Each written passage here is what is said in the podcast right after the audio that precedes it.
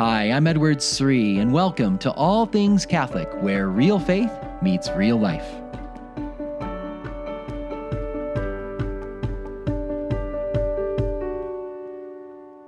Today, I want to speak specifically to those of you who are married or those of you who hope to be married someday. You know, this last week, the Catholic Church celebrated the great solemnity of Trinity Sunday. And as Catholics, we may wonder what difference does the Trinity make in our lives? I mean, I know there's a God, but does it really make a difference whether he's Father, Son, and Holy Spirit? What practically, how does that shape my life? Well, it has so much to shape your life because we're made in the image and likeness of that triune God.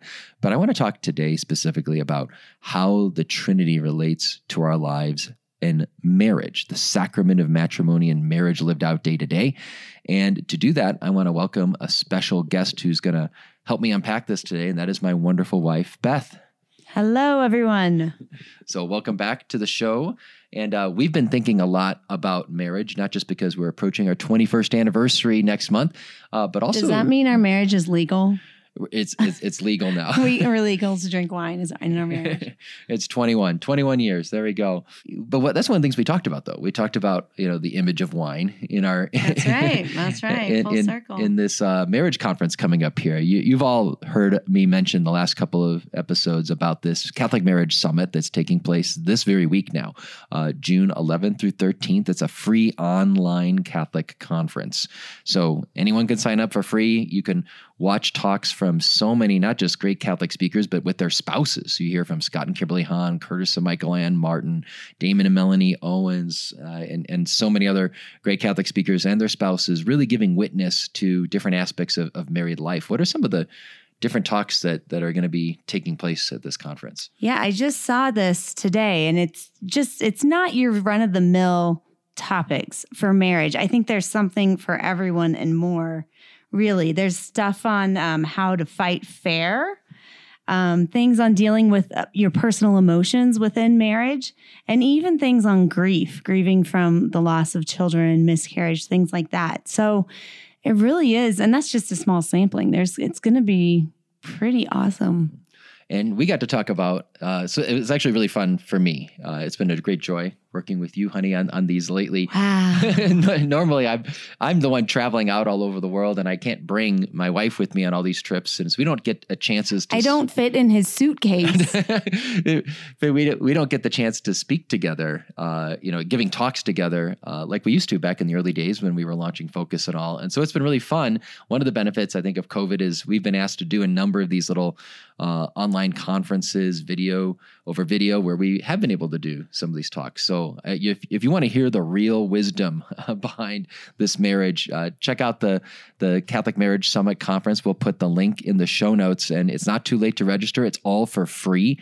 And what's really great about these things is you can you, you can really just watch these at your own time, at your own convenience. You can pick which ones you want to do anyway, anytime over the three day window there. And if you get the all access pass, which is just uh, you pay a little bit, you can get access to all of these talks and many other free resources that you can take with you for the rest of your life, the rest of your marriage. So uh, check that out. Again, go to the show notes and you can register there and you can learn more wisdom from my dear wife, Beth. and my husband. so um, we're going to bring I'm, I'm going to have Beth with us today because uh, on, on this topic about the Holy Trinity and marriage. I'm first going to say a few words just about the Trinity itself, uh, just some theological foundations, and then she and I are going to just share a little bit about the difference we find this making and practically how we try to live our, our marriage to build greater unity uh, in reflection of the Holy Trinity to the best we can in our very fallen world here today. But I want to offer just a couple a couple thoughts about the Trinity itself to help make sense out of it. One basic way uh, that I've taught the Trinity uh, in many years is turning to a chapter in the New Testament. First John chapter 4 verse 8. God is love. And and it is one one angle into the life of the Trinity. God is love. And in any, for there to be love, you have to have a lover and you have to have the beloved, the one who is loved, and you have to have the shared love between the lover and the beloved. And that's one common way to kind of shed some light on the Trinity. God is love, and you have the Father who loves the only beloved Son. The, the beloved Son loves the Father in return, and the shared love between the Father and the Son is the Holy Spirit. But I want to share a little bit about how this mystery of the Trinity relates to our understanding of marriage and family life. St. John Paul II once said this about the Trinity. He said, God, in his deepest mystery, is not a solitude, but a family, since he has in himself fatherhood, sonship, and the essence of the family, which is love. And he goes on explaining how the love between the Father and the Son is the Holy Spirit. What I love about this quote here is that John Paul II is saying the Holy Trinity isn't like a family. It's not like, oh, what's a metaphor for the Trinity? Help us understand Trinity. We'll say it's like the family. No, no. The Trinity is family. That's the ultimate reality. And our human families, so Edward and Beth Sri and Madeline Paul, Teresa Carl, Luke, Josephine, Kara, we're, we, we we we reflect, we participate in the reality of the true communion of life and love, which is the Holy Trinity.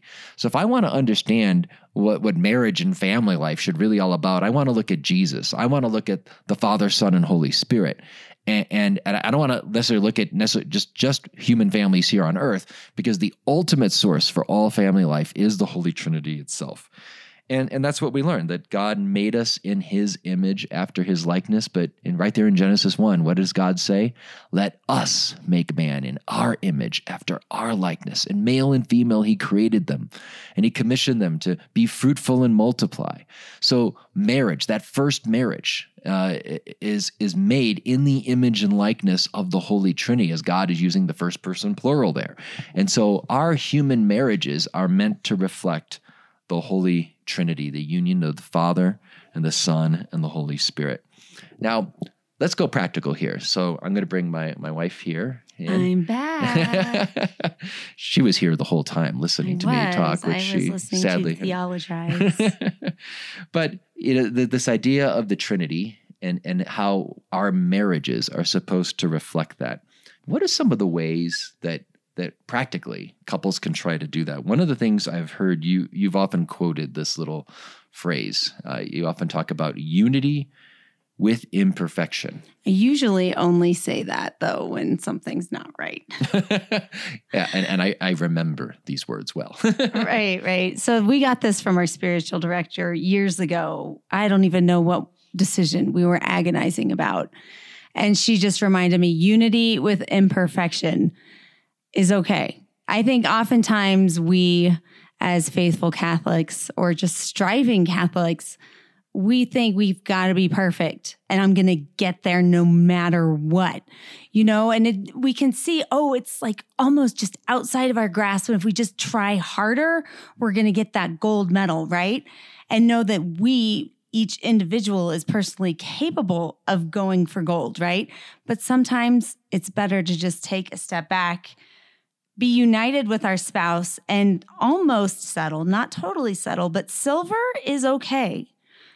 Yeah. In, in other words, like we as Catholics, we want to have really great marriages and we want to have the ideal family life. And that's good. God's put that on our heart right. because we want to strive for that ultimate union of love and, and, and, and unity that God has. That's what we long for. But the reality is that we, we fall short many times. And so what the devil will often use uh, in us is he'll he'll use this perfectionism, this idealism within us, to divide us in a marriage, uh, to get us to be discouraged. Think, oh, our marriage and family life isn't as good as it should be. Uh, but but I, I think that that wisdom uh, that that you often quote to me in, in, my moments when I just want gold is is so is so important because the real gold isn't you know did the kids behave perfectly at mass today that's not the real gold. Or that did the kids. that's kids, a miracle. That's a miracle. yeah. Or the real gold isn't like did the did the kids all get straight A's? Or the real gold isn't you know is our house perfect right before we entertain guests? Yes, or even just in our marriage is you know is, is gold does gold mean we never fight or there's never tension or uh, we just we just do wonderful holy hours together and levitate when we pray together. You know, of course, you know, no, that would be cool. That would be pretty cool. but I'd settle for bilocation. that I think would be fabulous. But the real gold, you know, in marriage, just like even in our own individual spiritual lives, you know, what Saint Therese tells us is is the littleness. It's embracing the truth of our imperfections. Not that we don't try to get better. Uh, and, and Therese is very good about this in our spiritual life. She emphasizes, no, we have to do everything we can to overcome sin, to grow in virtue, grow in holiness. And yet, We have to always be totally at peace when we run up against the truth of ourselves, the truth of our weakness and sins and hurts and imperfections. Even bodily limitations, you know, we just don't have 100% energy. We can't do all the things that we can conceive of possibly doing of in our head. So we just, we're finite beings. and we can't do it all. And that's and that's the Yeah. truth. And to embrace that. And that I think that applies just as much in marriage. You know, I could think about this as the little way of marriage is to realize that rather than me, you know, getting upset that oh our marriage isn't as great as it could be, or I'm not as good of a husband as I could be, or the house isn't as clean as it could be, or the the children are behaving as well as they could be, to accept the reality of that, to maintain peace in my own heart, Right. then helps me to maintain peace with you and with the children. And that's actually not settling. That's not No, settling, but I- don't trying to go get- for gold. I don't want to get distracted with the word subtle or silver because it's not like you're making peace with something that is, you know, not virtuous. It's not that at all. It's more just thinking about everyone is happy, everyone is content. No one's lashing out. We're not pushing ourselves too far, too hard as a couple, as a family. Because if you do that, you suffer the repercussions. You suffer broken trust. You suffer meltdowns. You just suffer in so many ways. So it's knowing that boundary, staying within that boundary, and and just realizing that that is enough. Yeah. So, for example, you know, in our family life, you know, we we do a family rosary together. We try to do it, you know, as much as we can uh, each day, and you know, the, we had this tradition very early on in our marriage, and and doing the family rosary, you know, when the kids were younger, it was easy to have you know two, three, four kids, very well behaved, holding their beads. I don't know about We're four praying. kids, maybe two. No, no, I think- I remember it being sane when it was two. and then yeah, okay, so because we could control everything you know the toddler could sit and i could hold the baby you know yeah, and then they got older, and then they it got a little bit harder. squirming. yes And, and then now, you know, we've got eight kids, uh, ranging from teenagers that have pressures of getting home and after practice, having quick dinner, then they have to go eat, uh, they have to go do their homework, to the little toddlers that you know don't know where their pajamas are, and all these different things. You know, so there's all these little stresses going on. And so there were there were you know a number of years where the family rosary was a source, could be a source of tension as opposed to a source of of great joy and spiritual enrichment for our family life, uh, mostly because one of us really had some idealism about how how our rosary praying should be played prayed. let's be honest the rosary was not pretty. I kept thinking wow are we honoring our lady? Is she happy with the smoke coming out of our collective ears here? Seriously it was really brutal for a while but but you know, I think that was an example of where we had to learn, and mostly me here, uh, having to learn. You know, we may not have the picture perfect rosary, and uh, maybe there's children tired. Uh, there's one child that has fallen asleep. There's another child that just has to get some homework done, and there's other child that's forgot to brush their teeth or get their vitamins, and or so they're a drink of water they're doing that all in the midst of rosary time. We're not all on our knees. It's almost like when rosary starts, that's when those last minute questions that every kid has before drifting off to sleep come to the surface. Mom, I need money for this special field trip tomorrow and my permission slip. Or mom, mom, what about my lunch? And you am I going to be able to go to so and so's house? Like all those questions and things that have been floating around in their brains, all of a sudden every single person's one bubbles up. What's the weather tomorrow? oh my goodness. Really? And so, you know, Ah, and no, there are there are a number of times where we do get as a family to sit around the living room just like we used to in the early days of our family life and still pray a good, quiet, peaceful rosary together. Or But we the- just settle for a decade. Sometimes we have to do just a decade. Let's pull through and do a decade. Let's do a decade Or together. even right after dinner, sometimes we do a straight up decade before everyone scatters. Yeah, and the, the point here is that I, I think what we've come to learn over time is, you know, if we get a, a B on the quality of our rosary praying, you know, we're distracted. Where kids are doing chores or they're brushing their teeth while we're the others are praying the rosary. It's not pretty. It's not perfect.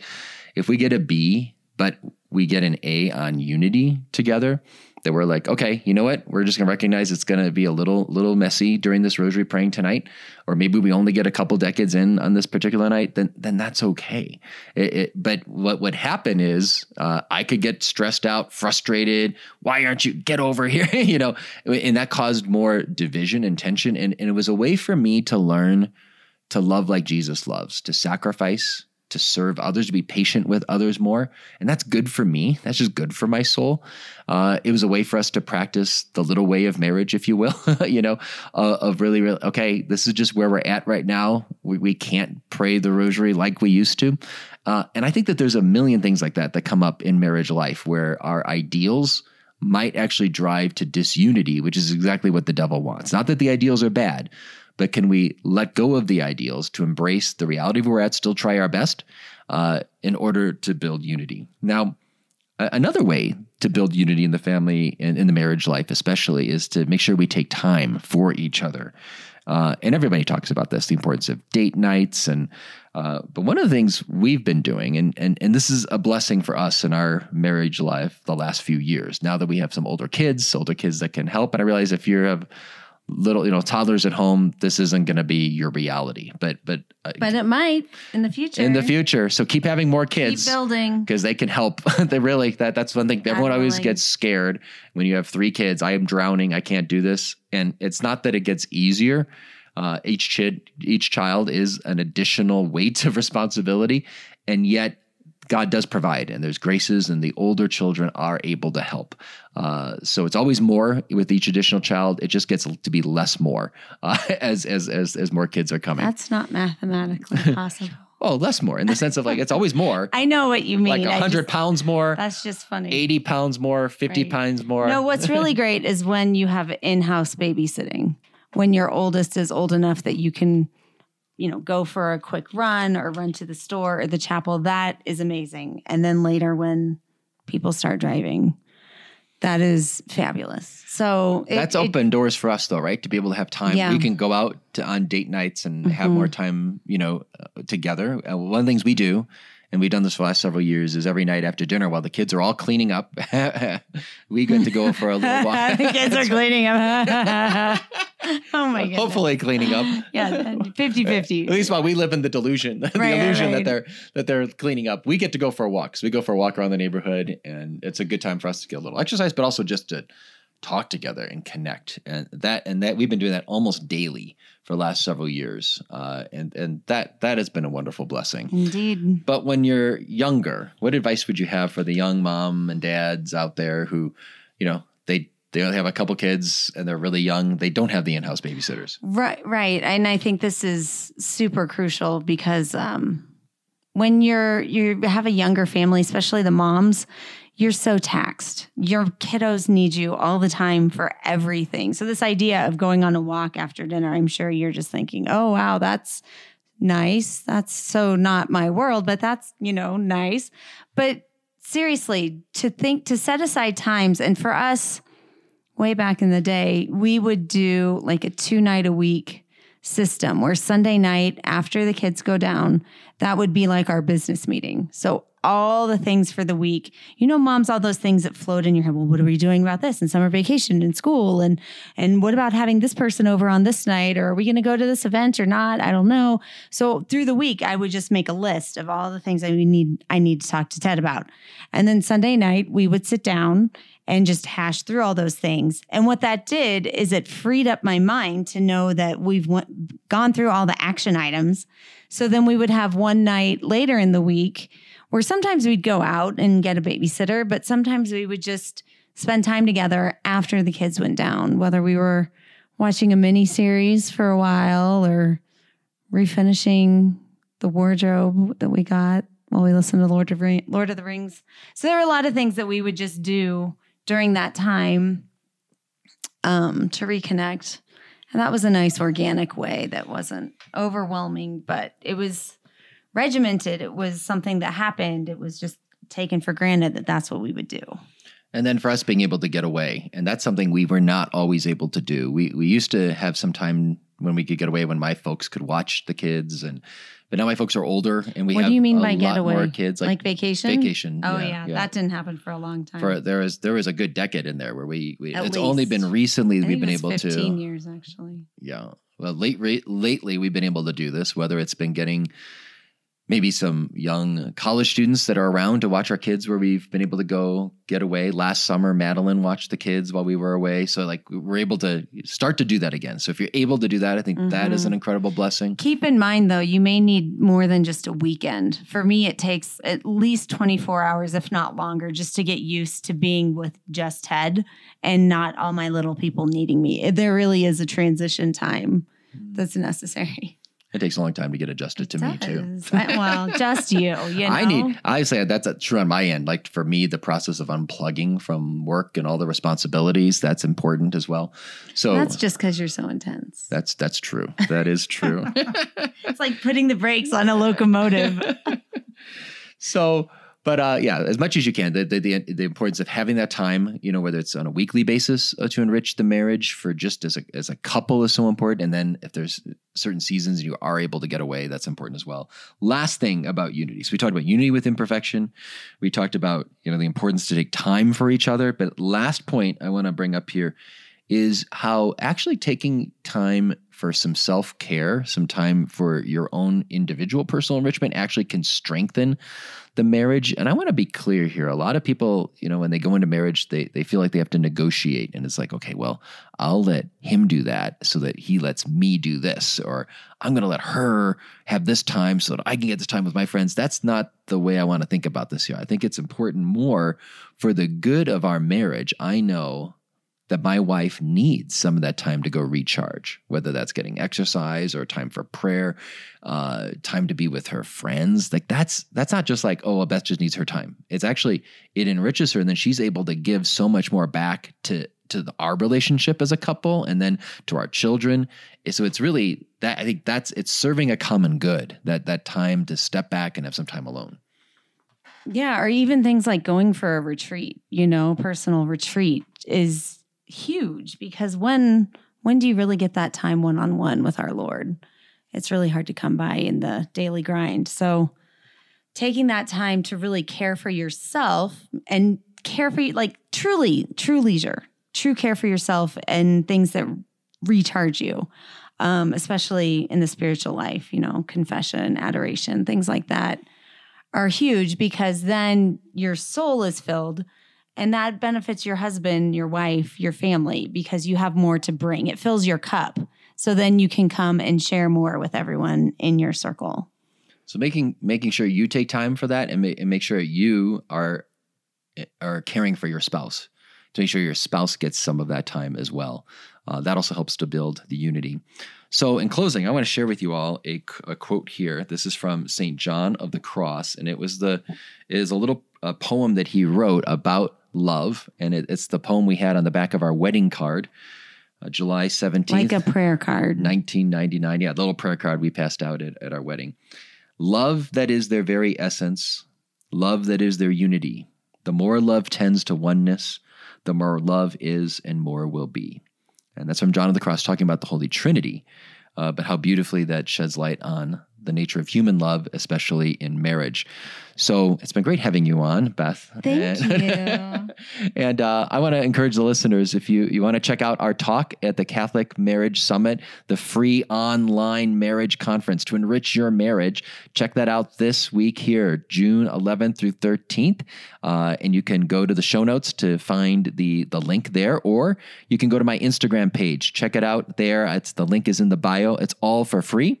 And if you get the premium pass, actually, the the all access pass, you can have these talks for the rest of your life, the rest of your marriage, uh, to enrich your your your married life as well. So check that out. And then with the all access pass too, there's a lot of freebies and unique opportunities when that with that too, like live things, live interviews, Q and A's, Oh. stuff like that that you won't get if you just do the free version. Free version is awesome. Don't get me wrong, but if you're inclined to sign up for the all access pass, Yeah, there's there's a lot more you, to that. You can do a Q&A session. We're going to do a Q&A Zoom session together on Saturday afternoon. So if you do the All Access Pass, you can you can check that out as well.